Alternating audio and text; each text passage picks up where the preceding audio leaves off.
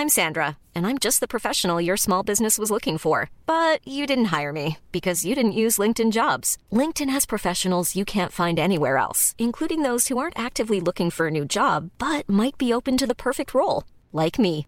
In a given month, over 70% of LinkedIn users don't visit other leading job sites. So if you're not looking on LinkedIn, you'll miss out on great candidates like Sandra. Start hiring professionals like a professional. Post your free job on linkedin.com/people today.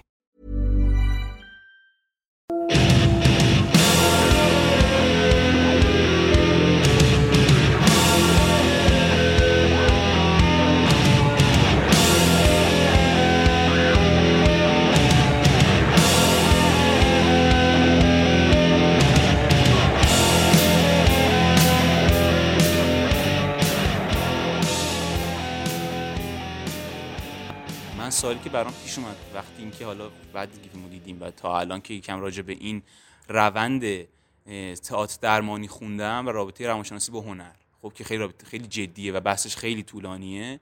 این برای من سواله که آیا این فیلم نه اینکه سفارشی ساخته شده باشه که خود دولت بیاد بگه آقا من همچین فیلم می‌خوام بسازم بدم دست تو که تو برای من درش بیاری. نه ایده مال خود کارگردانه خب؟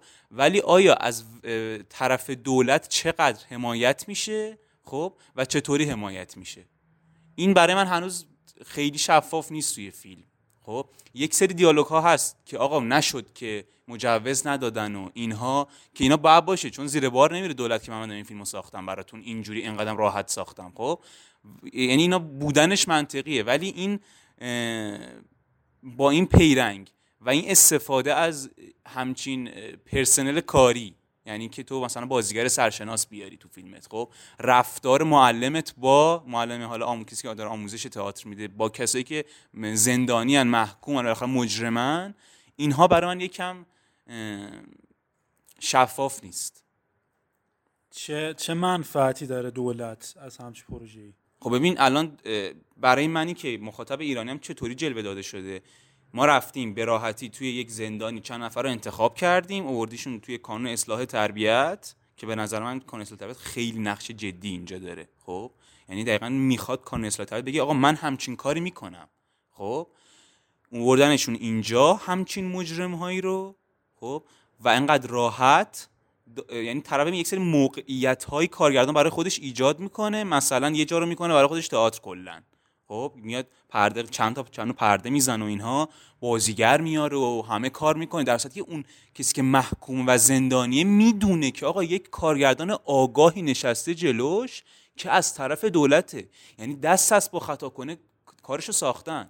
خب پس نمی‌تونه اون چهره واقعیش رو که ظاهری نیست بروز بده و نمایش بده. خب این اینا خیلی عمیق و جدیه که بخوای حالا خیلی طول می‌کشه بحث کنیم راجع بشه ولی من مشکلم با این روابط هاست. و کانون اصلاح تربیت میگه آقا من خیلی راحت این کار این اخت... امکانو در اختیار هر کسی قرار میدن که بخواد این کار رو انجام بده. خب؟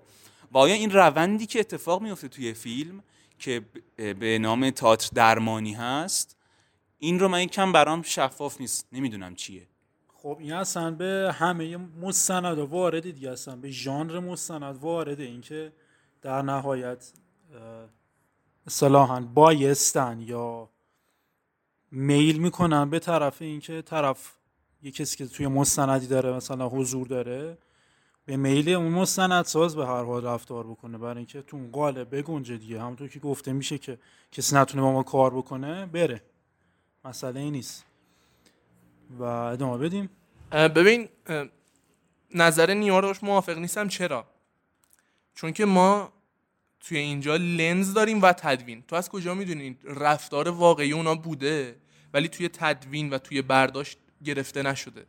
نشون داده نشده. خب؟ و یه چیز دیگه هم هست. اینکه به نظر من داره کانون اصلاح و تربیت رو می‌زنه از یه لحاظ. چرا؟ چون که چندین سال این کانون هست. چقدر از مجرمای جوان کم شدن. اما اینجا چهارده 15 نفر رو آورد و همشون آدم شدن. خب؟ چقدر کانون اصلاح تربیت تو این مورد موفق بوده؟ اصلا. و حالا به نظر من این که میگید اون رفتار رو نشون ندادن به نظر من نشون دادن. اما کارگردان و یا کارگردان موقع تدوین دلش نخواسته نشون بده و یا تا حد کمیشو نشون داده. رفتار واقعیشونو رفتار واقعی اون بچه دقیقا بحث من دقیقا همینه دیگه که آیا اون رفتاری که من انتظار دارم از این مجرم نشون داده شده یا نه؟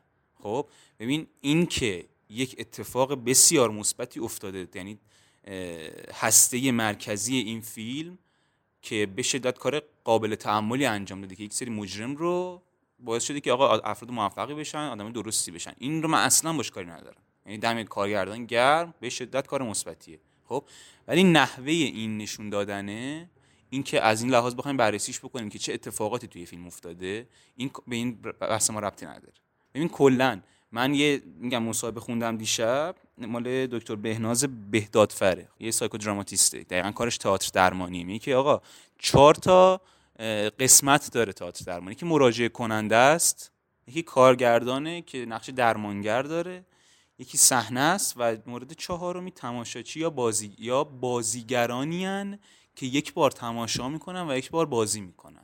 که ما تو این فیلم همچین چیزی رو اونقدر ندیدیم.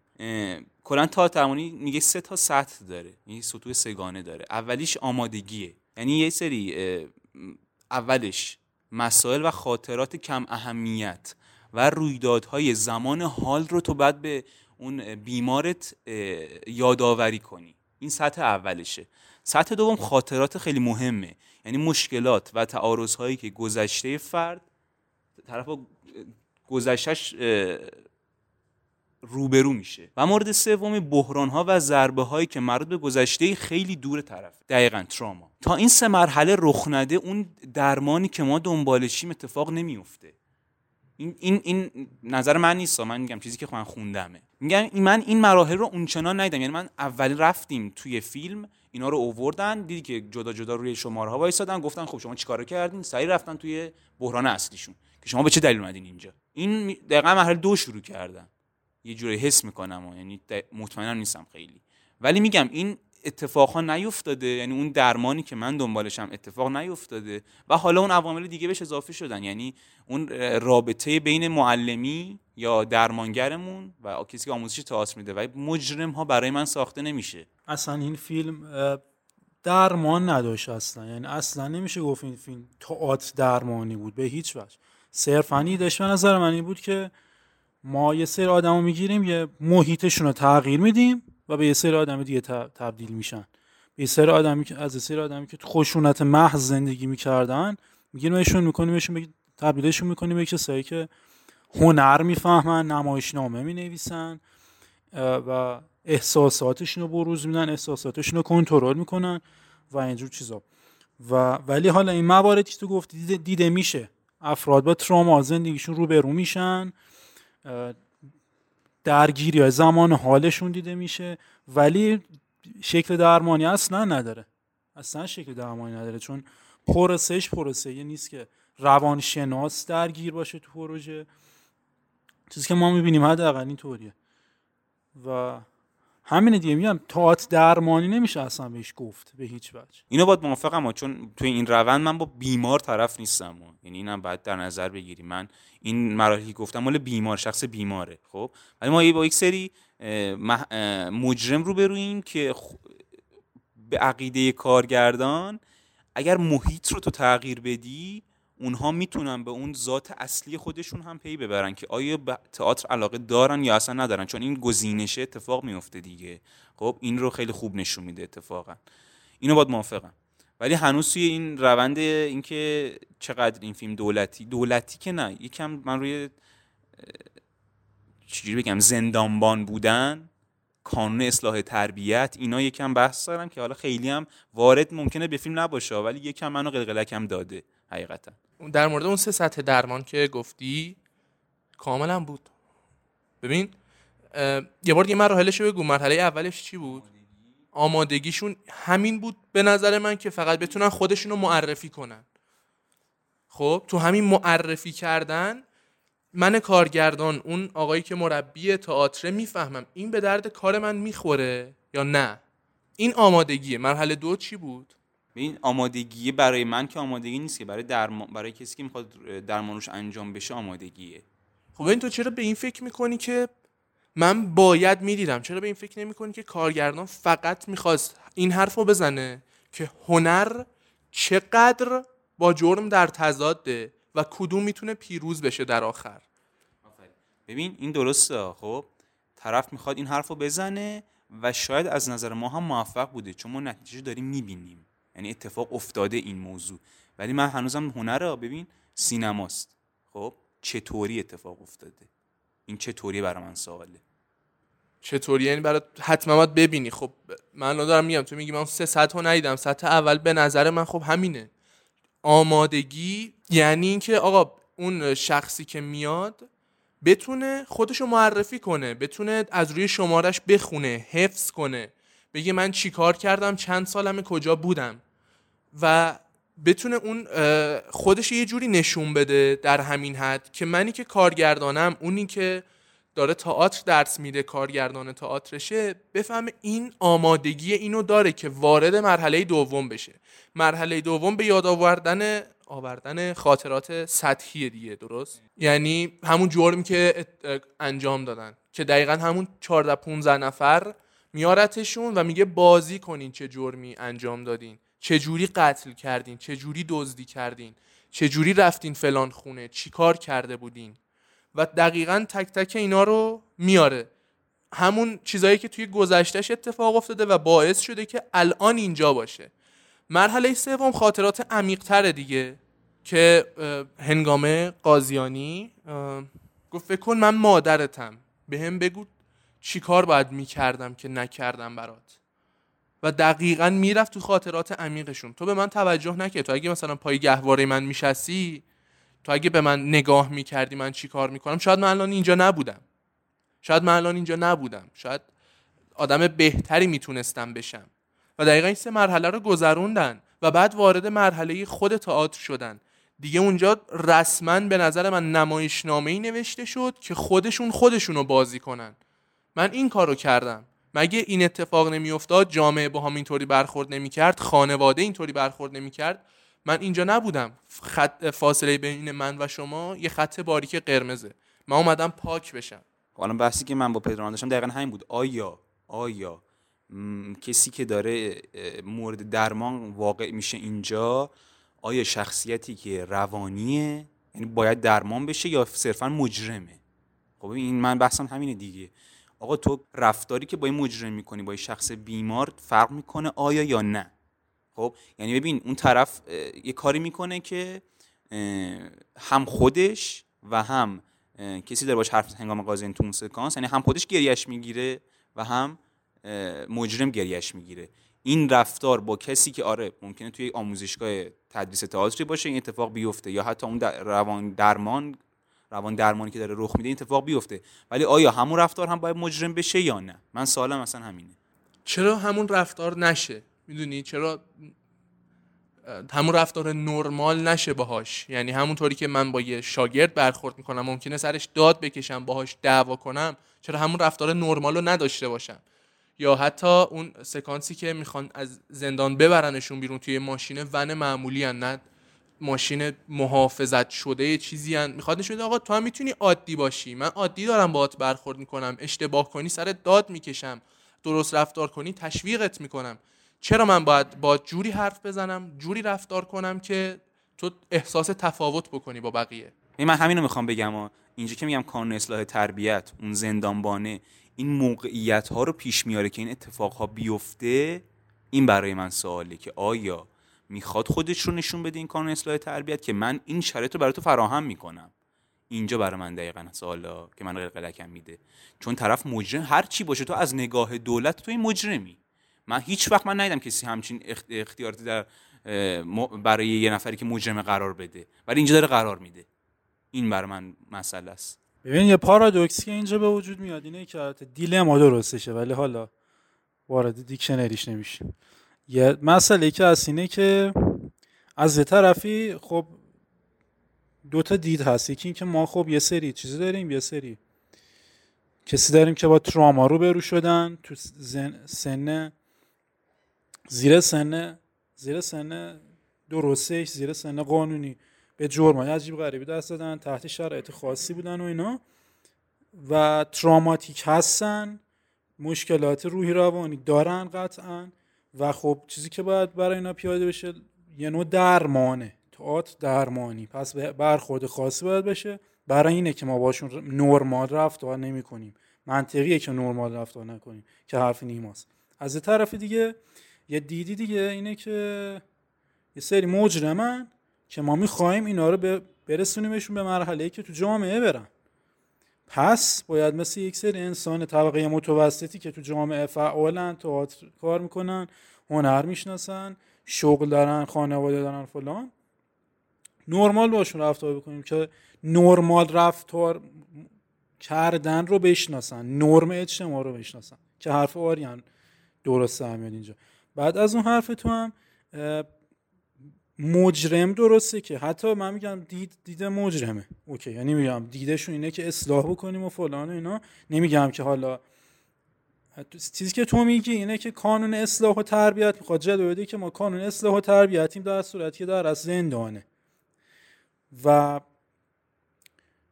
حتی من میگم اگر که دید این باشه که مجرمن اینا. مجرم از دیده درستش اینه که یه شخصیه که یه اتفاق یه کاری انجام داده یه زمانی رو سپری می‌کنه توی مرحله ای و برمیگرده حالا به جامعه تو شرایطی که باید و فلان اینا. ولی یه سری خب جرمایی هست که شرایط خاصی داره یه سری مجرم شرایط خاصی دارن فلان. اینا کسایی بودن که تو شرایطی اصلا زندگی کردن که جرم غیر قابل اجتناب بوده اجتناب ناپذیر بوده. جرم چون بسته بوده فکر بسته بوده زبانشون بسته بوده خانوادهشون بسته بوده محیط بسته بوده. و اصلا فیلم قصد تلتیف نداره تو این قسمت به نظرم. یعنی اصلا نمیاد بگه که یه محیط عالی وجود داشت ولی اینا این طوری شدن. اتفاقا می‌خواد بگه که محیط جامعه اون ارکان قدرت چیزی بود که همچین نه قشری و همچین طبقه رو به وجود آورد. و حالا حالا یا سمپاتیک شده می‌خواد درستشون بکنه یا اساسا می‌خواد فرصت بده به اینا که درستشن یا هم چیزی. حرف کامل تو رو میشه توی مستند خون مردگی دید از محمد کارت خب؟ که طرف میگه که به نظرت آینده پسر چی میشه؟ گفت بهتر از من نمیشه. چرا؟ چون محیط بده. تو هر چقدرم خوب باشی طرف تو نیاوران باشه یا اینجا باشه خب؟ اگه من نیاوران بودم مثل اون می‌شدم. اون اینجا بود مثل من می‌شد. فقر بده نداری بده. خودش میگه قشنگ. و به نظر من اینه محیط خیلی تاثیر گذاره اما به نظر من کسی که می‌تونه بهتر از همه ما به این سوالا جواب بده کسی نیست جز خود سازنده اثر جناب آقای فرزاد خوشت است سلام خدمت شما جناب آقای فرزاد خوشت است.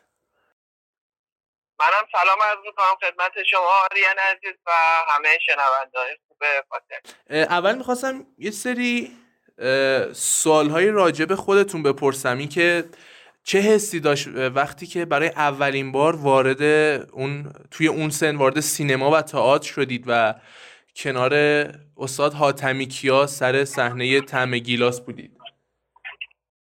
آقای حاتمی ببخشید کیارستمی بله بله کیارستمی بله بله. بله. من بله خب خدمتتون ارز کنم در مورد که من از چه سنی با آقای کیارستمی آشنا شدم این برمیگرده به 17 سالگی من یه ملاقات خیلی کوتاه اتفاقی ما تو سازمان سینمایی داشتیم با هم توی ورودی وزارت ارشاد دقیقا یادمه. و بعد از اون یه مکالمه پنج دقیقه بین ما شکل گرفت و اون مکالمه باعث شد که ارتباطمون با هم نزدیکتر بشه. تلفن و آدرسشون به من دادن و یه سال بعدش هم که من دانشجوی سینما بودم و ایشون تقریبا فیلم بعضی تعمیر گیلاس رو به جز سکانس آخرش رو به پایان رسونده بودن. من سر تدوین های فیلم تعمیر گیلاس کنار ایشون می‌رفتم. وقتشون رو واقعا می‌گرفتم و ایشون هم لطف می‌کردن فرصت به من می‌دادم که به من می‌دادن که من کنارشون بشینم و به دستشون نگاه کنم به انتخاب پلان هاشون نگاه بکنم. و در سکوت مشاهده می‌کردم و, و قطعا خیلی چیزا یاد می‌گرفتم. و این ارتباط به هر حال وجود داشت تا زمانی که اصلا من ازدواج کردم و ایشون به حال روابطمون در یه شکل حالا به از طرف من خانوادگی پیدا کرد و همسر من خانم دوری رضایی کتاب نوعی نگاه رو از مجموعه ورکشاپ های استاد کیارستمی با خود ایشون به رشته تحریر در آوردن و منتشر کردن و تا زمان مرگشون که آخرین دیدار تقریبا درباره من قبل از بیمارستان بود ولی خب خانم رضایی این فرصت داشتن که یکی دو بار ملاقات ابتدایی با ایشون در بیمارستان داشتن. و خب میگم دیگه چیزی حدود 21 سال داره. بعد این چه تأثیری روی حرفه شما داشت؟ همین فیلمسازی مستند و کار کردنتون توی این رشته. ببینید به هر حال آقای کیارستمی اینقدر در این خصوصا این چند سال آخر عمرشون شاگردای خوبی تربیت کردن و هر انسانی که با ایشون نه فقط بچه های فیلمساز و آرتیست با ایشون رفت آمد داشتن و به هر حال کنار ایشون می بودن خیلی چیزها من فکر می‌کنم یاد می‌گرفتن. چون به هر حال عمق و تجربه زندگی ایشون خیلی زیاد بود. و خب نمی‌تونی بگی به هر حال تو این همه سال رفت آمد داشته باشی با این آدم و تاثیری رود نذاره. واقعا خب به هر حال طبیعتا این تاثیر خیلی زیاد و غنی بود و همچنان هم با من هست. کما اینکه میگم خیلی از آدم های بزرگی که تو سینمامون به هنرمون داریم که تحت تاثیر ایشون قرار گرفتن در آثارشون و در کردنشون.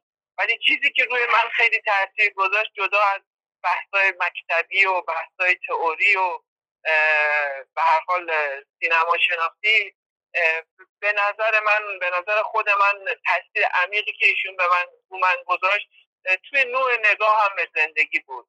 و در حقیقت من, من یادمه یه خاطره خیلی جالب دارم از ایشون. زمان تامین تدوین تمگیلات که من 16 سالم بود یه تو اتاق بودم با ایشون. یه طرح قصه فیلمنامه رو من به ایشون دادم که ایشون کردن بردن منزل چپ خوندن و منم فردا خیلی عجله رفتم دوره استودیو تو باکس مونتاژ پشت موبیلا نشسته بودن و من وارد شدم و معمولا اوایلش خیلی به سکوت میگذشت چون برها در فکر یک ایده بودن یک کاتی بودن اون لحظه. این نیم ساعتی که گذشت خودشون به من با حتما می‌خوای بپرسی نظر من در مورد فیلمنامه که تعریف دیشب به من دادی و خوندم من می‌خوای بدونی. گفتم خب بله خیلی برام مهمه دیگه طبیعتا. خب باشه. حالا یه چند دقیقه گذشتش و یه چایی خوردیم و کردیم و بعد شروع کرد صحبت کردن و من گفت چرا اینقدر نگاه تلخ و سیاه و گزنده است من بلند شدم هم ایستاده بودم کنار پنجره و اون اتاق اولی که ایشون توش تدوین می‌کردن تو راه انتهایی بود و ویوی پنجره به سمت پارکینگ حیات ساختمون پشتی سازمان سینمایی وزارت ارشاد بود. من پرده زدم کنار بهشون گفتم به نظر من شکل نگاه زندگی آدم ها خیلی تلخ و سیاهه. من نمی‌تونم وقتی دارم از پشت این پنجره به آدم ها نگاه می‌کنم خیلی امید ببینم. ایشون اومد اون طرف پنجره زد کنار گفت ولی من از این وقت خیلی دنیا رو دارم قشنگ می‌بینم. این حرکت و جنب و جوش آدم ها به نظر من خیلی زیباه خیلی توش عشق داره. آدم هایی که دارن زحمت الو؟ چرا به نظر تو سیاه؟ صدای من داری؟ یک لحظه قطع شد در مورد این جمله آخر آقای کیارستمی آره تو همین لحظه میگم ایشون بلند شدن اومدن اون طرف پنجره زدن کنار و به من نشون دادن و گفتن نگاه کن زندگی آدم ها رو. و به نظر من خیلی توش زیبایی و امیده که یک انسانی صبح تا شب زحمت می‌کشه و مایحتاج زندگیشو در میاره و شب میره خونش به خانوادهش زندگی می‌کنه. چرا داری اینقدر تلخ می‌بینی؟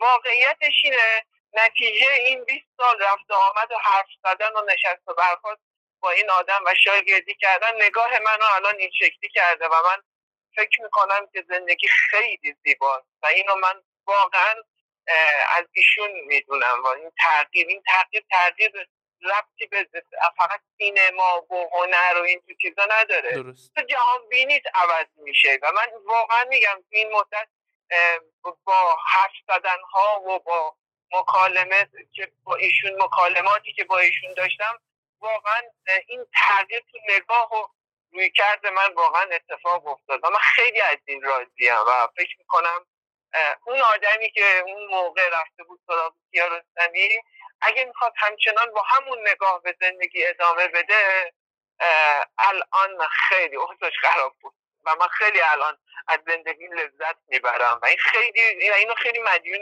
کیارستمی هم و میگم اینا اصلا ربطی فقط به سینما و اینا نداره درست. در مورد نگاهتون اتفاقا اینکه توی تمام کارهای شما توی معمولا حالا بگیم تمامش هم نه بله. نگاهی به یه سری از آسیب های اجتماعی همیشه بوده. اینکه در مورد یه سری از آسیب های اجتماعی حرف زده بشه. می‌خواستم بدونم این به چه علته و این عقبش از کجا میاد. ببین عقبش در حقیقت اینه که تو میری مثل این میمونه که تو یک میز پر از غذاهای مختلف هستش و تو میری از هر کدوم یه ذره میچشی. و یه رو انتخاب می‌کنی. این برمیگرده یک کم به ذائقه یک ذره به گذشته. یه نوستالژیایی توش هست. خیلی چیزهای دیگه که می‌تونه باعث بشه تو اونو انتخاب بکنی. من خیلی مثلا کار کوتاه و مستندهای کوتاه و چیز مختلف ساختم. تا اینکه وقتی برخورد کردم به موضوع آدم های زندان یه جوری می‌تونم بگم رها نکردم. نه اینکه بخوام بگم موضوع منو رها نکرد. نه اتفاقا من موضوع رو رها نکردم. چرا چون احساس کردم اینجا جاییه که می‌تونم بهش بپردازم. اصلا بحث من بحث زندان نیستش. بحث من بحث خدمتتون عرض بکنم مجرم ها و خلافکارها نیستش ها. بحث من اتفاقا بحث همین چیزی که خودتو گفتی بحث آسیبای اجتماعیه. اینکه وجود داره این ترخی و سینما می‌تونه یه جوری دیگه در حقیقت به موضوع نگاه بکنه.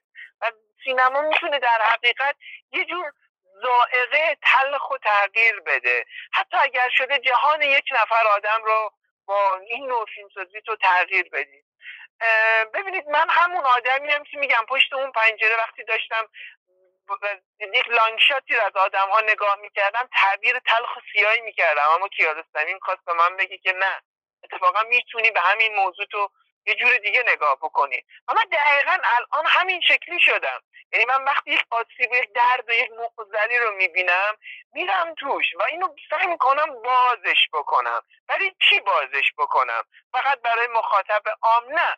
اتفاقا برای یک سری از آدم هایی که مسئولم توی مملکت در دنیا مسئولن. اینجوری بهتون بگم. و چشماشون رو بستن روی اینجور چیزا. نمی‌خوان ببینن. و اینکه من در حقیقت شاید بتونم با اون اثر یکی نفر از آدم هایی که تو اون جهان هستن تو اون فضا هستن رو یه جور دیگه ای به یک سمت دیگه ای سوق بدم با اثرم. خب ببین اگه سینما نتونه یعنی نخواد در حقیقت یه همچین تاثیر رو بذاره خب برای چیه سینما؟ ببین فرم خوبه ساختار. همه اینها رو ما دوست داریم بازی کنیم باش. مثل یک دومینوی که حرکتش میدیم این ساختار رو هر بار به شکلی در میاریم. رنگمون نورمون بافت فیلممون تدوینمون ریتممون همه چیز رو خب نتیجهش چیه؟ فقط می‌خوایم بازی کنیم؟ فقط می‌خوایم در حقیقت خودمون رو به رخ همکارامون بکشونیم تو جشنواره ها خودمون رو مطرح بکنیم. خب دقیقا این نیستش دیگه هنر. ببین یه فیلم هستش که دو سه سال پیش توی جشنواره کن نخل طلا رو گرفت اسم مربع حتما دیدین شما. که مالی فیلم سوئدیه. نه متاسفانه اون فیلمو ندیدم. آره فیلم مربع دقیقا داره همین. من زمانی که فیلم مربع دیدم یعنی واقعا برانگیسته شدم. دقیقا داره همین حرفو می‌زنه. هنر امروز حالا در حقیقت این چالشیه که من تو کار بعدیم الان دارم می نویسم در حقیقت همینو دارم. هنر امروز چقدر تونسته در حقیقت واقعا روح ما رو جلا بده؟ من احساس می‌کنم در هنر امروز جهان ما به یک رنسانس نیاز داریم.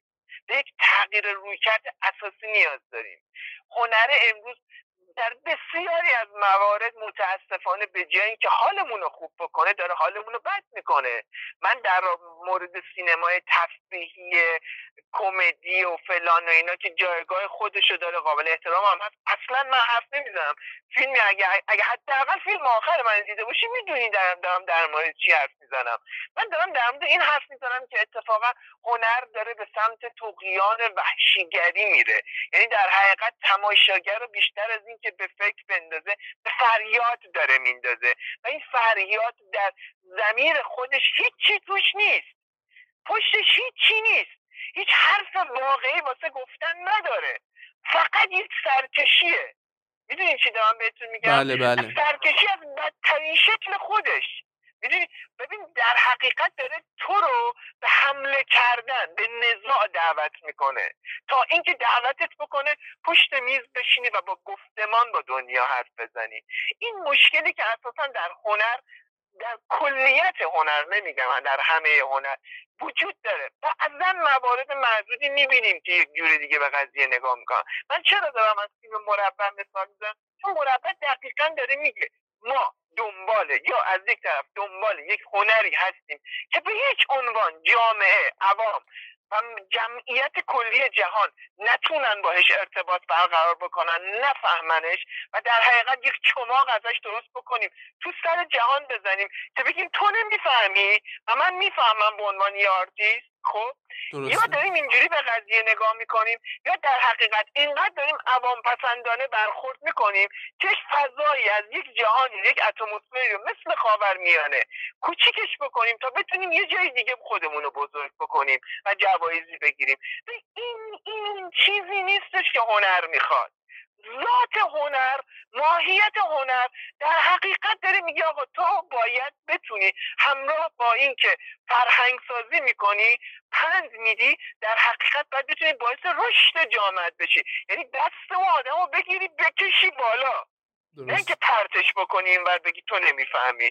من دارم خودم به این فکر می‌کنم که احساس می‌کنم که اصلا هنر به معنی کلی خصوصا در سینما نیاز به رنسانس داره. ما خیلی monotone و خطی داریم پیش میریم. خیلی ساله. باید جامون عوض کنیم. تکنیک فرم ساختار یه جاهایی داره خودش تغییر میده. اما آرتیست در حقیقت به عنوان کسی که از این ابزار داره استفاده می‌کنه به هیچ عنوان سعی نمی‌کنه خودش تغییر بده. درست. در مورد ساخته شدن این مستند خط باریک قرمز از صفر شکلگیری ایده و تا صد. برای ما یه توضیحی می‌دید که چجوری شد اصلا چرا این ایده به ذهنتون رسید و اصلا به چه علت ساختیدش این مستند خط باریک قرمز هم در حقیقت شکل یافته خود منه. یعنی من در حقیقت راحت بهتون بگم من قبل از این فیلم فیلم دیگه ساختم مثل زنی که نام ندارد خیلی فستیوال خارجی هم رفتش و خوب بود و اینا. قبل اون مثلا یه فیلم داستانی بلند ساختم فلان. ولی واقعیت اینه که خط باریک قرمز تنها کاریه که تو رزومه من امضای خود منو داره. یعنی از صفر تا صدش نه سفارشی پشتش بود نه پیشنهادی بود نه هیچی. از صفر تا صدش یعنی در حقیقت پیگیری و علاقه و اعتقاد خودم بود به این موضوع که رفتم. و واقعیت هم اینه من زمانی که فیلم قبلی زنی که نام ندارد از وقتی ساختم و آقای کیارستمی توی تدوین این فیلم ایده های فوق ای دادن که تغییر پیدا کرد من همونجا این ایده رو مطرح کردم و خیلی هم چون دوست داشتن. و من پیگیری کردم که بسازم و خب این پروسه خیلی طولانی شد.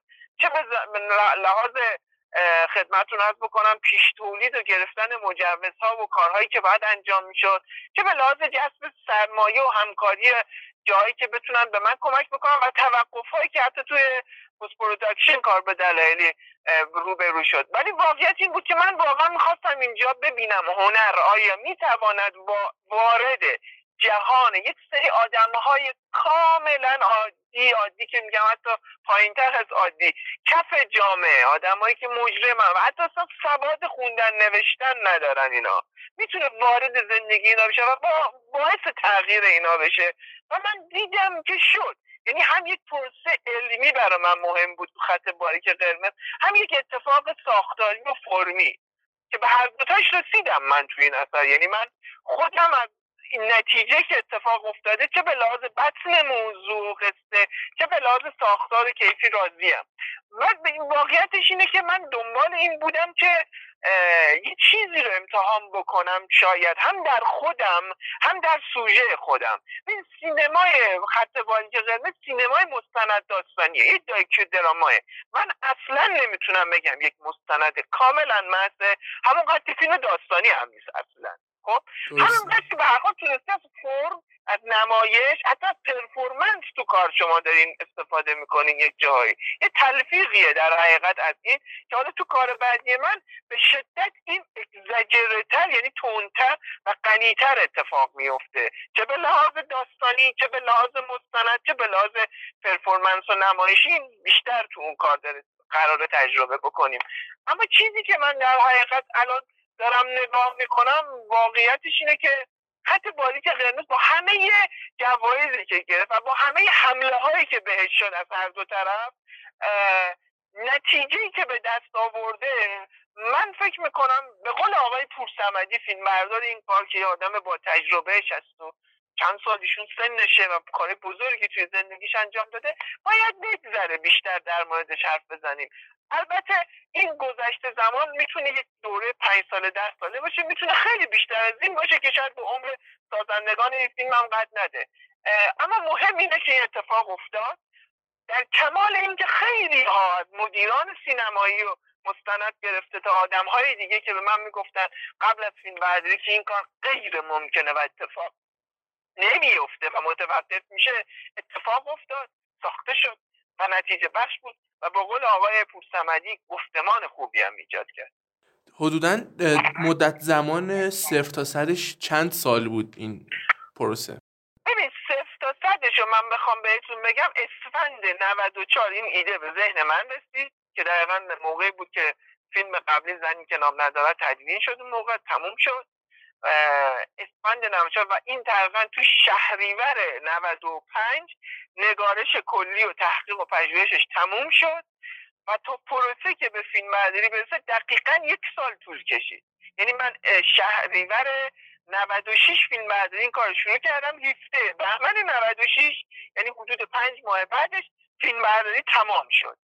و یک دوره یک ماه و نیمه من واقعا تو بلاک بودم استراحت و یکی دو تا جشنواره خارجی برای زنی که نام ندارد رفتم و برگشتم و post production کار تقریبا از دو سه ماه بعد از 97 ماه شروع کردیم و 29 اردی 29 فروردین 98 یعنی بعد یه دوره 6 ماهه اولین اکران فیلم توی جشنواره جهانی فجر بود. کل سال گذشته اکران های جشنوارش بود. یعنی می‌خوام بگم یه پروسه حدودا چهار ساله میشه دیگه. یه پروسه چهار ساله که در حقیقت البته به اضافه یک سکانس نهایی فیلم که خرداد امسال فیلم برداری شد و یکی از شخصیت فیلم که قرار بود متاسفانه موقع ادام بشه به واسطه این فیلم ادام نجات پیدا کرد. حالا این که خیلی هم میگم به واسطه این فیلم؟ یعنی چی؟ یعنی چی؟ اینکه خب به این آدم این اتفاق افتاد. یعنی شانس ما بود در حقیقت بین 170 نفر که شما تو سکانس های اول فیلم می‌بینی ما 14 15 نفر انتخاب کردیم. این شانس بود که این یکی از اونا باشه. و به واسطه اینکه حالا تو این فیلم بود خب به یه ذره حساسیت های خبری روی آدم بیشتر شد. و بعد از اینکه ما توی فضای خصوصی برای شاکیاش برای یکی از شاکیاش در حقیقت ما این فیلم رو نمایش دادیم ایشون قبول کرد که از اعدام خود یعنی از چیزی که حالا قدرتش بود که می‌تونست اعدام بکنه صرف نظر کنه و حالا به شکل دیگه ای رضایت بده. اونم به این دلیل که وقتی فیلم دید گفت اگر میلاد اینه که تو فیلم شما من می‌بینم اینجوری تغییر کرده من رضایت میدم. و این پروسه هم حالا خودش چند ماه طول کشید که شاکی دوم رو اما رضایتش رو بگیریم یک خرداد 99 آزاد شد. یعنی در حقیقت رویایی که در حقیقت واقعیت پیوست و اینکه یک فیلمی ساخته بشه که باعث نجات جان یک انسان بشه. و هر فیلم های در تاریخ سینما در ساختار مستند داستانی مستند داستانی ساخته شدن که به هر حال تونستن یه جریانی ایجاد بکنن. جریان حالا سیاسی اجتماعی به هر شکلی بوده. یا حتی زیست محیطی. می‌دونید انسان ده سال پیش بوده فیلمی به اسم خلیج ساخته شد که جایزه اسکار بهترین فیلم مستند گرفت. و وقتی کسی که روی سن مراسم اسکار می‌خواست اعلام بکنه که مثلا این فیلم در پاکت رو باز کرد اسم فیلم دید قبل از اینکه اسم فیلم رو بیاره به مخاطبا رو سن گفت. گفت این من گفت خوشحالم که این چین فیلمیه بزنید که رسالت سینما دقیقا اینه. چون این فیلم باعث شد که در حقیقت جان تعداد زیادی نهنگی که قرار بود توسط یک سری مثلا مافیای استیت و فلان و اینا گرفته بشه به واسطه این فیلم این نهنگا نجات پیدا کردن. خب به هر حال شما الان تو خط که قرمز این اتفاق به خاطر این فیلم افتاد که جون یک انسان نجات پیدا که اونم یه نوجوان جوان 18 19 ساله درسته خیلی هم عالی. میشه راجع به این حرف بزنیم که چه تأثیری روی هنرمندانی داشت که اومدن در این کار شرکت کردن؟ تا الان راجع به این صحبت کردیم که چه تأثیری روی بچه ها داشت. حالا دوست دارم بدونم چه تأثیری روی کسایی داشت که توی این کار شرکت کردن به عنوان مربی به عنوان نویسنده و به عنوان کادر ساخت در واقعیتش اینه آره. این از فیلم بردار ما که به هر حال به گفته همه عوامل من یعنی وزنه بزرگ این این کار بود آقای پور سمدی و واقعا هنوز که هنوز من بعضی وقتی برای یک کارهای بچه ها کار می‌کنن اوتی های این کار می‌بینم مثلا واقعا حیرت انگیز کار کرد آقای پور سمدی و برخواد سن و سالش تو گروه ما چه پشت دوربین چه جلوی دوربین از همه عوامل سن سالشون تجربهشون بالاتر بود ایشون. و من یادم ایشون یه روزی اومدن به همسر من که مجریتر و مدیر تولید کار بودن وسط فیلم گفتن من واقعا بعضی وقتا من حالم بد میشه. و خب به هر حال به خاطر موی سفیدی که ایشون داشتن خیلی از بچههایی که بچه زندانی بودن خیلی با ایشون درد دل می‌کردن تو لابلای فیلم برداری. و این رابطه به شکلی پدر فرزندی برقرار کرده بودن. و فشار و سنگینی زیادی داشت برای ایشون حتی. و مثلا بارها میگم من شبا نیمه شب مثلا خوابم نمی‌بره فکر و خیال این بچه ها تا حتی کسایی که جلوی دوربین بودن مثل آقای اصلانی که وقتی من یادمه قبل از اکران جشنواره جهانی فرش من بهشون قول داده بودم قبل از اکران عمومیشون کارو ببینن.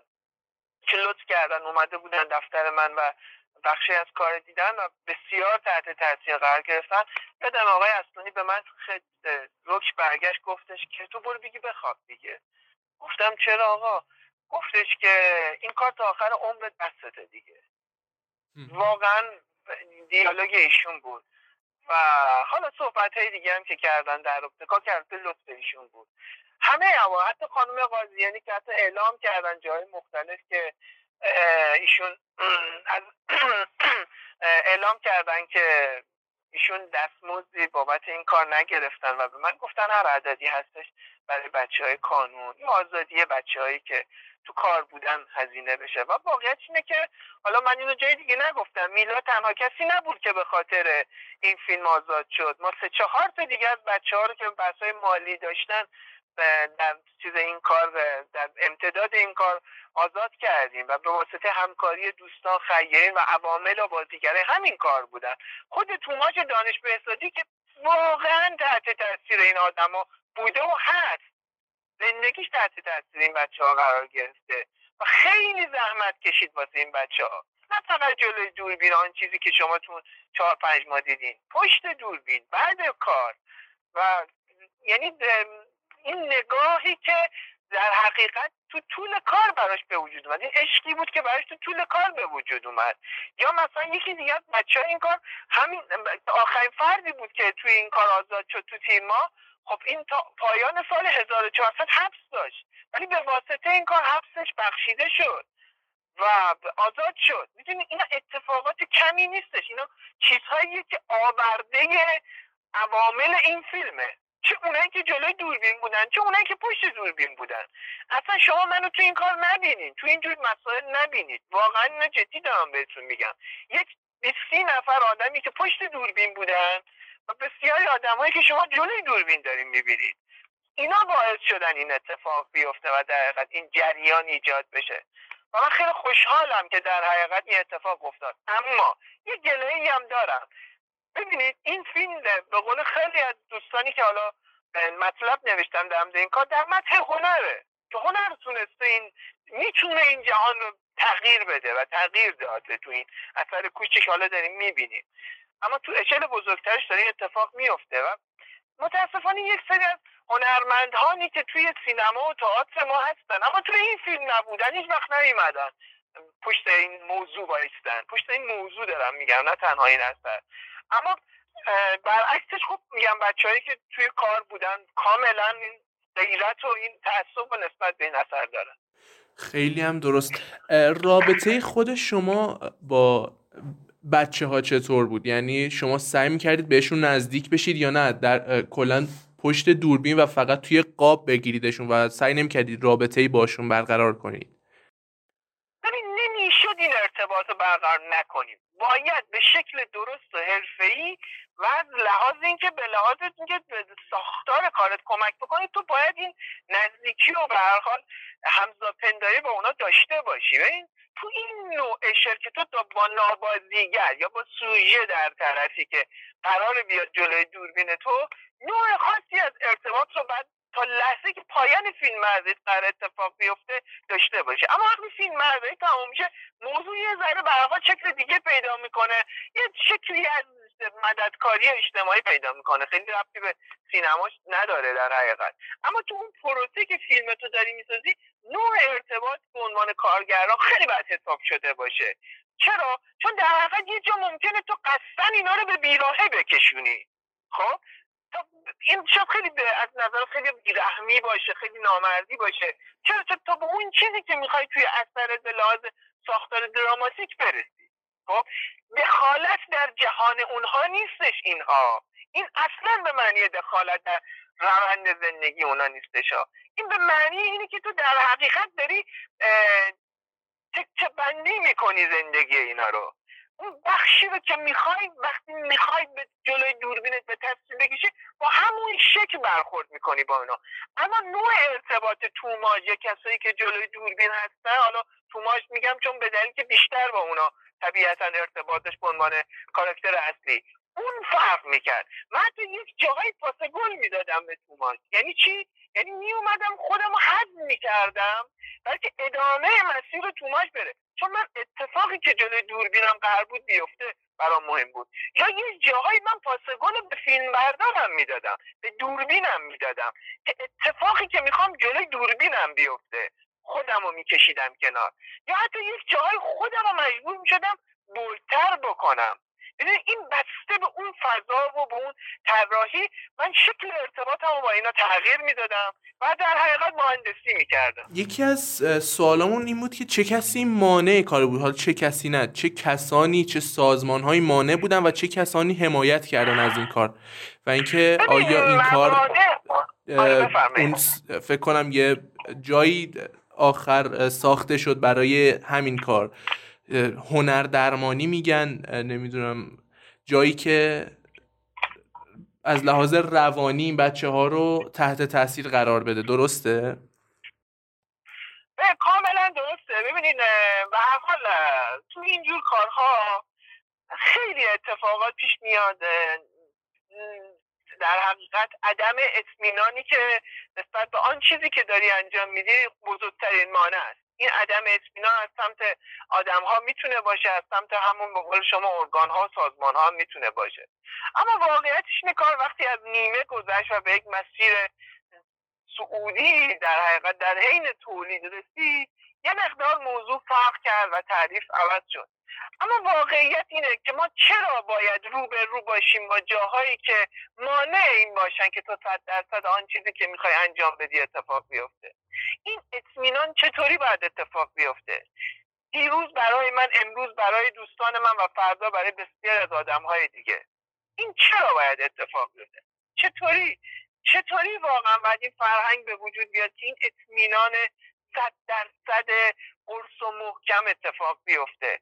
من فکر می‌کنم ببینید من اگر امروزی که اینجا دارم با شما صحبت می‌کنم اگر یه کسی بودم که یه کاری دیگه مشابه این کار می‌خواستم انجام بدم و پشت سر من یک فیلمی مثل خط باری که قرمز ساخته شده بود دستم می‌گرفتم و با گواه اینکه این آدم همکار منه می‌رفتم جلو. ببینید ما نیاز داریم از یک سری از همکارای خودمون که متاسفانه ما عادت نداریم این امتیاز و این کردیت رو به هم بدیم. من به همکارم این کردیت رو بدم و همکارم این کردیت رو به من بده که این مسیر کوتاهتر بشه. چرا من بعد یک سال پیش تولیدم طول بکشه؟ به خاطر همین عدم اطمینانه. این عدم اطمینان از کجا میاد؟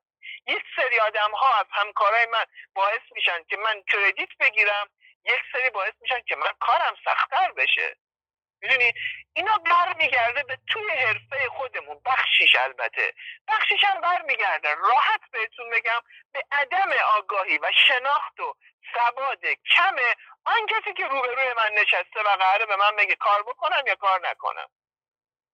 این چرا باید وجود داشته باشه؟ الان من بیام اسم ببرم. یک دو سه آ بی سی دی چرا؟ چرا این اسم؟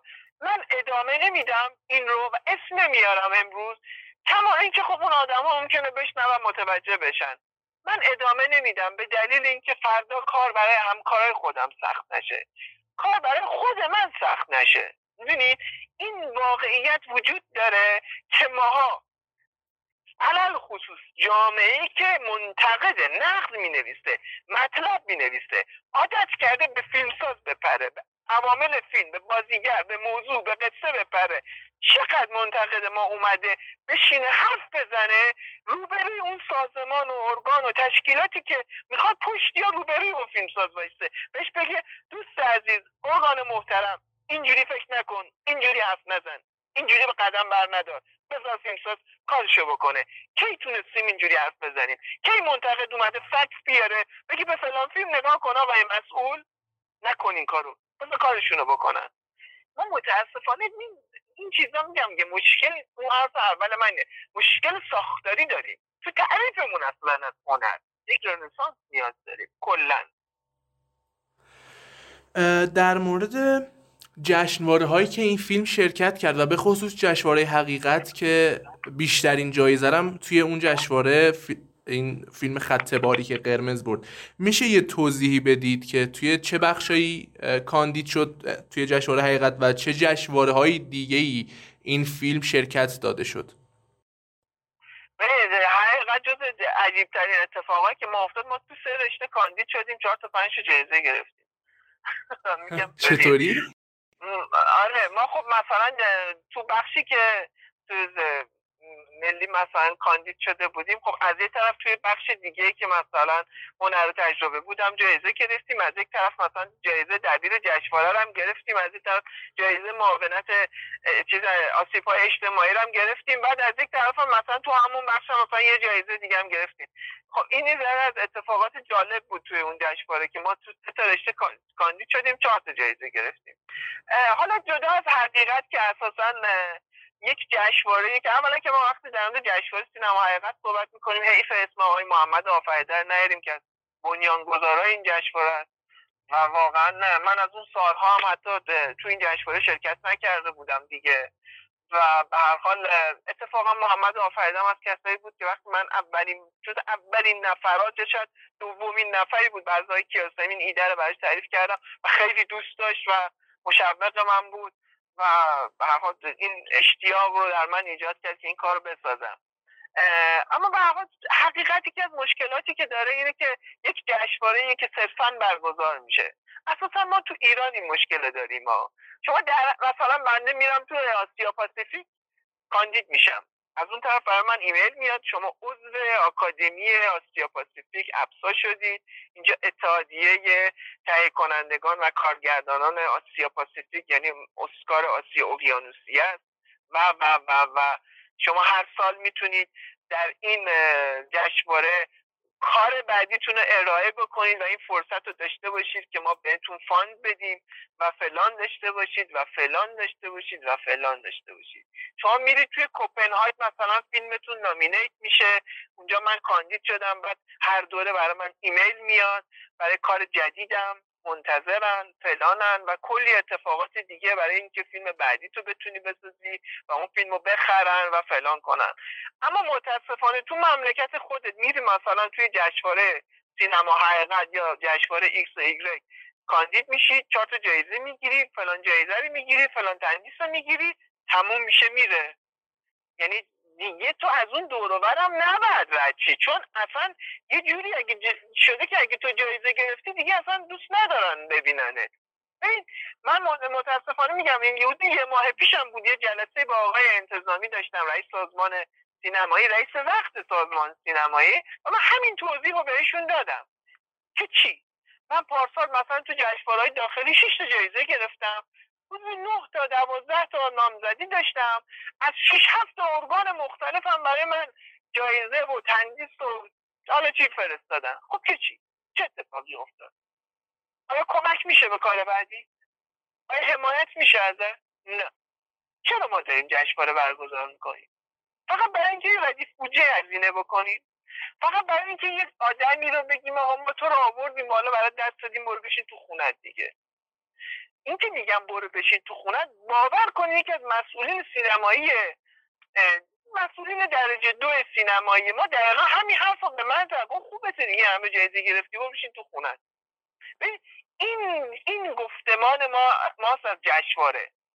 می‌دونین من کششی نداره برای تشویق کردن به کار اصلا هیچ اتفاقی نمیفته ما نمی‌دونیم چرا داریم جشنواره برگزار می‌کنیم. تازه جشنواره سینما حقیقت یا جشنواره فجر که فیلم تو بین الملل جایزه گرفت تو جشنواره درجه یک و خوبمونه مطرحمونه. ما کلی جشنواره دو سه و چهار داریم که داره برگزار میشه. که چی؟ می‌دونی؟ ما فلسفه جایزه رو هنوز متوجه نشدیم. می‌دونی؟ یکی این موردی که من می‌خواستم بگم و یکی این که اساسا آیا بهتر نیستش که ما به جای اینکه این همه هزینه بکنیم برای برگزاری جشنواره از دوتا یکیشو برگزار نکنیم اونی که جایزه گرفته تو اون جشنواره حمایت بکنیم؟ حالا من اینایی که دارم میگم اصلا در خودم نیست. چرا؟ چون خوشبختانه خط که قرمز تونست جریان ایجاد بکنه. به طور مثال من برای فیلم بعدیم که اون هم یه کاریه تو همین کتگوری و ساختار مستند داستانی سرمایه گذاری اومده به من پیشنهاد داده با عدد سه برابر خط باری که من کار مدیون بسازم. من اصلا نه هیچ وقت با مرکز گسترش کار کردم نه پولی گرفتم نه از الان به بعدم پولی خواهم گرفت و پولی به من خواهند داد اینا. ابدا. متوجه ولی شما بیاین رندوم نگاه بکنی. خروجی این اتفاق چی بوده؟ خروجی جشنواره چی بوده؟ به جز اینکه یک فیلمساز خودش با اراده خودش کاری رو ساخته و کار بعدیش رو هم می‌سازه. تام شد رفت. چه اتفاق دیگه واقعا می‌تونه بیفته؟ خیلی از رفقای ما مثل محمد کارد اگه تو این جشنواره یه جایزه گرفته فیلم بعدیشه که مثلا یه فیلم داستانی بوده ساخته آیا اون تشکیلات یا اون فضایی که جشنواره حقیقت رو برگزار می‌کنه کمک کرده بهش. نه این سرمایه گذار شخصی بوده یک انسان سینما دوست که اومده بودجه شو در اختیار این آدم قرض رفته فیلم ساخته. اگه آدم نبود این آدم این فیلم نمیساخت. شاید دو سال سه سال دیرتر این مس این بحرانی که ما باید واقعا بشینیم فکر کنیم. ببینیم ما باید یه بولدوزر باشه کلا از این همه چیز دوباره بیاره بالا. آقایون به من میگن اینقدر نگو اینقدر انتقاد نکن اینقدر چیز نکن موضوع نه. واقعیتش خیلی از این مسئولین که الان هستن نهایتا تا شش ماه یک سال دیگه هستن. نهایتا ساختار عوض میشه اینا دوباره میرن یه جای دیگه یا یه سری از یه جای دیگه میان اینجا. دوباره چهار سال بعد. همین سیکلی بوده که رفته. هیچ کس هیچ کس نمی‌تونه باعث بشه تو فیلم تو بسازی یا نسازی. هیچ کس باعث نمیشه که تو خونه بشینی یا نشینی غیر از خودت. تم شد خیلی ممنون و در مورد سوال آخر اینکه کار بعدیتون رو اگه میشه برای ما بگید حتی اگه داستانش رو نمی‌تونید بگید یه سرنخی به ما و مخاطبین بدید. سرنخی که می‌تونم بگم اینه که من اون دفعه در مورد اون ور خط که قرمز که در حقیقت جرم فیلم ساختم این بار می‌خوام در مورد این ور خط که قرمز فیلم بسازم. یعنی چیزی که باعث میشه شاید گاهن ممکنه حتی آدم هایی مثل من و شما هم همون برسه به اون ور خط که قرمز یعنی به زندان و حبس. من اومدم این ور سراغ آدم هایی که در حقیقت در جامعه هستن و هر لحظه پاشون ممکنه بلغزه و باید حواستون رو جمع بکنید هیچ که جلومون رو نمی‌گیره.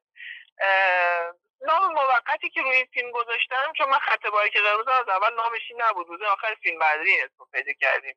فعلا درب وروده. در حقیقت دنبال اینم که هم دوباره انسان امروز رو با تمام بحران هایی که داره ببینم و به چالش بکشم. هم در حقیقت این بار هنر امروز رو به چالش بکشم. ببینید تو خط باریک قرمز من دنبال این بودم که بگم هنر خوبه. اما آیا واقعا هنری که امروز در جهان داره حرکت می‌کنه میره جلو واقعا درسته؟ جاش درسته؟ یعنی عمیقا بهش اعتقاد داریم مانیفست نمی‌خوام صادر بکنم. یه ساختار اتفاقا کاملا دراماتیک داره. و این فیلم برخلاف فیلم, فیلم قبلی که به شدت مردانه بود این فیلم به شدت فیلم زنانه ایه بعد این حالت مستند داره دیگه درسته؟ مستند روایی. یه فیلم مستند داستانیه که یک لحظاتی داره که اتفاقا اونم اون بخش نمایشی یا پرفورمنسش خیلی قوی تره. و این هم از بطن خود ماجرا در میاد. این هم در حقیقت ریشه در یک اتفاقی داره که دو سال پیش یک خانمی که از بازیگر مطرح کشورمون هستش و کارگردان تئاتر بازیگر سینماست و اینا دو سال پیش اومد به من گفتش که من بر اساس فیلم قبلی تو یعنی زنی که نام ندارد تو اون فیلم موقعیت اکران تو ایران رو پیدا نکرد. می‌خوام یک کار تحقیقاتی یک کار یک کار آرتی انجام بدم. و وقتی من با نشستم صحبت کردم یه ایده به ذهن خودم رسید از کاری که ایشون می‌خواست انجام بده. و در حقیقت استاپ کردیم اون قضیه رو تا من هم آماده کنم خودم و حالا تصمیم گرفتم این روند و این ساختار رو بیارم توی قالب کار بعدی. بعد قرار جنجالی باشه دیگه مثل خط که قرمز درسته؟ شاید بتونم بگم یه ذره بیشتر از اون. چون به هر حال خودتون می‌دونید اون موضوعاتی که زن محوره زنانه است. حالا یه حساسیت های خاصی هم وجود داره. ولی من تمام تلاشمو می‌کنم که وقتی اون کاراکترهای اصلی که حالا ما داریم تو پروسه تحقیق هستیم که اون کاراکترهای اصلی رو انتخاب بکنیم وقتی اون کاراکترهای اصلی سوژه های اصلی انتخاب شدن بتونم به یک مسیری ببرم کارو که این کار در دل خودش باز یک امیدی بده به جامعه. هر چند که وقتی دارم روی موضوع الان تحقیق می‌کنم و فکر می‌کنم فکر می‌کنم موضوعات زن محور یه ذره توش این امیده خیلی کمه. خیلی هم دارم تلاش می‌کنم که ساختار بافت فیلم فمینیستی نشه. یعنی نره به این سمت که بخواد از این مانیفستای این شکلی بده. کار خودشو بکنه تعریف خودشو داشته باشه. ببینید اساسا ما داریم در مورد موضوعات سوژه حرف می‌زنیم که پاشون تو ایرانه. ما داریم تو خاورمیانه زندگی می‌کنیم. یک بافت اتمسفر دیگه دور برمونه. و بعد بتونیم نگاه خودمون رو به موضوعات پیدا بکنید. نه اینکه از بیرون یه نگاهی به ما بدن. خیلی سخته میگم موضوع خیلی سختیه. ولی خب اتفاقا من هفته آینده با آقای پورسمدی قرار دارم که در این کار صحبت بکنم و امیدوارم که بتونم مجددا با ایشون کار کنم. خیلی ممنون از اینکه دعوت ما رو قبول کردید و اومدید. دستتونم درد نکنه و با تشکر از شما. خواهش می‌کنم. امیدوارم که شما هم موفق باشید به من که خیلی لذت داد هم صحبتی با شما. قربان شما برم. و اینکه واقعا به عنوان کسی که حالا میگین فلان جشنواره اینقدر جایزه گرفتی فلان جشنواره خارجی رفتی. واقعا به بچه ها توصیه می‌کنم. وقتی می‌خوایم کار بکنیم یعنی این توصیه رو همیشه به خودم دارم وقتی می‌خوایم یه کاری بکنیم بر اساس جهانبینی و نوع نگاه خودمون اون کار رو انجام بدیم. اصلا به هیچ مدیر و به هیچ جشنواره و به هیچ چیز دیگه توجه نکنید وقتی داریم یه کاری رو می‌سازیم با اعماق وجودتون به کار اعتقاد داشته باشید اگر هم داریم یه روز کار سفارشی می‌سازیم که پولش رو بگیرید به قول آقای پورسمدی نون و حلقامون در چیز دیگه است. وقتی این کاری برای دلتون و با وجودتون انجام میدیم. واقعا به هیچ چیزی نگاه نکنید اتفاقی که باید بیفته خود به خود میفته دستتون درد نکنه. موفق باشید مرسی. مرسی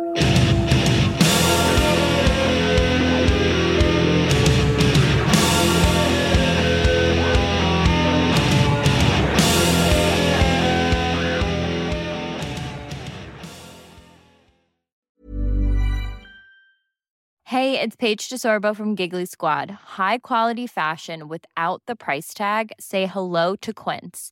I'm snagging high-end essentials like cozy cashmere sweaters, sleek leather jackets, fine jewelry, and so much more. With Quince being 50 to 80% less than similar brands. And they partner with factories that prioritize safe, ethical, and responsible manufacturing. I love that. Luxury quality within reach. Go to quince.com slash style to get free shipping and 365 day returns on your next order. Quince.com slash style.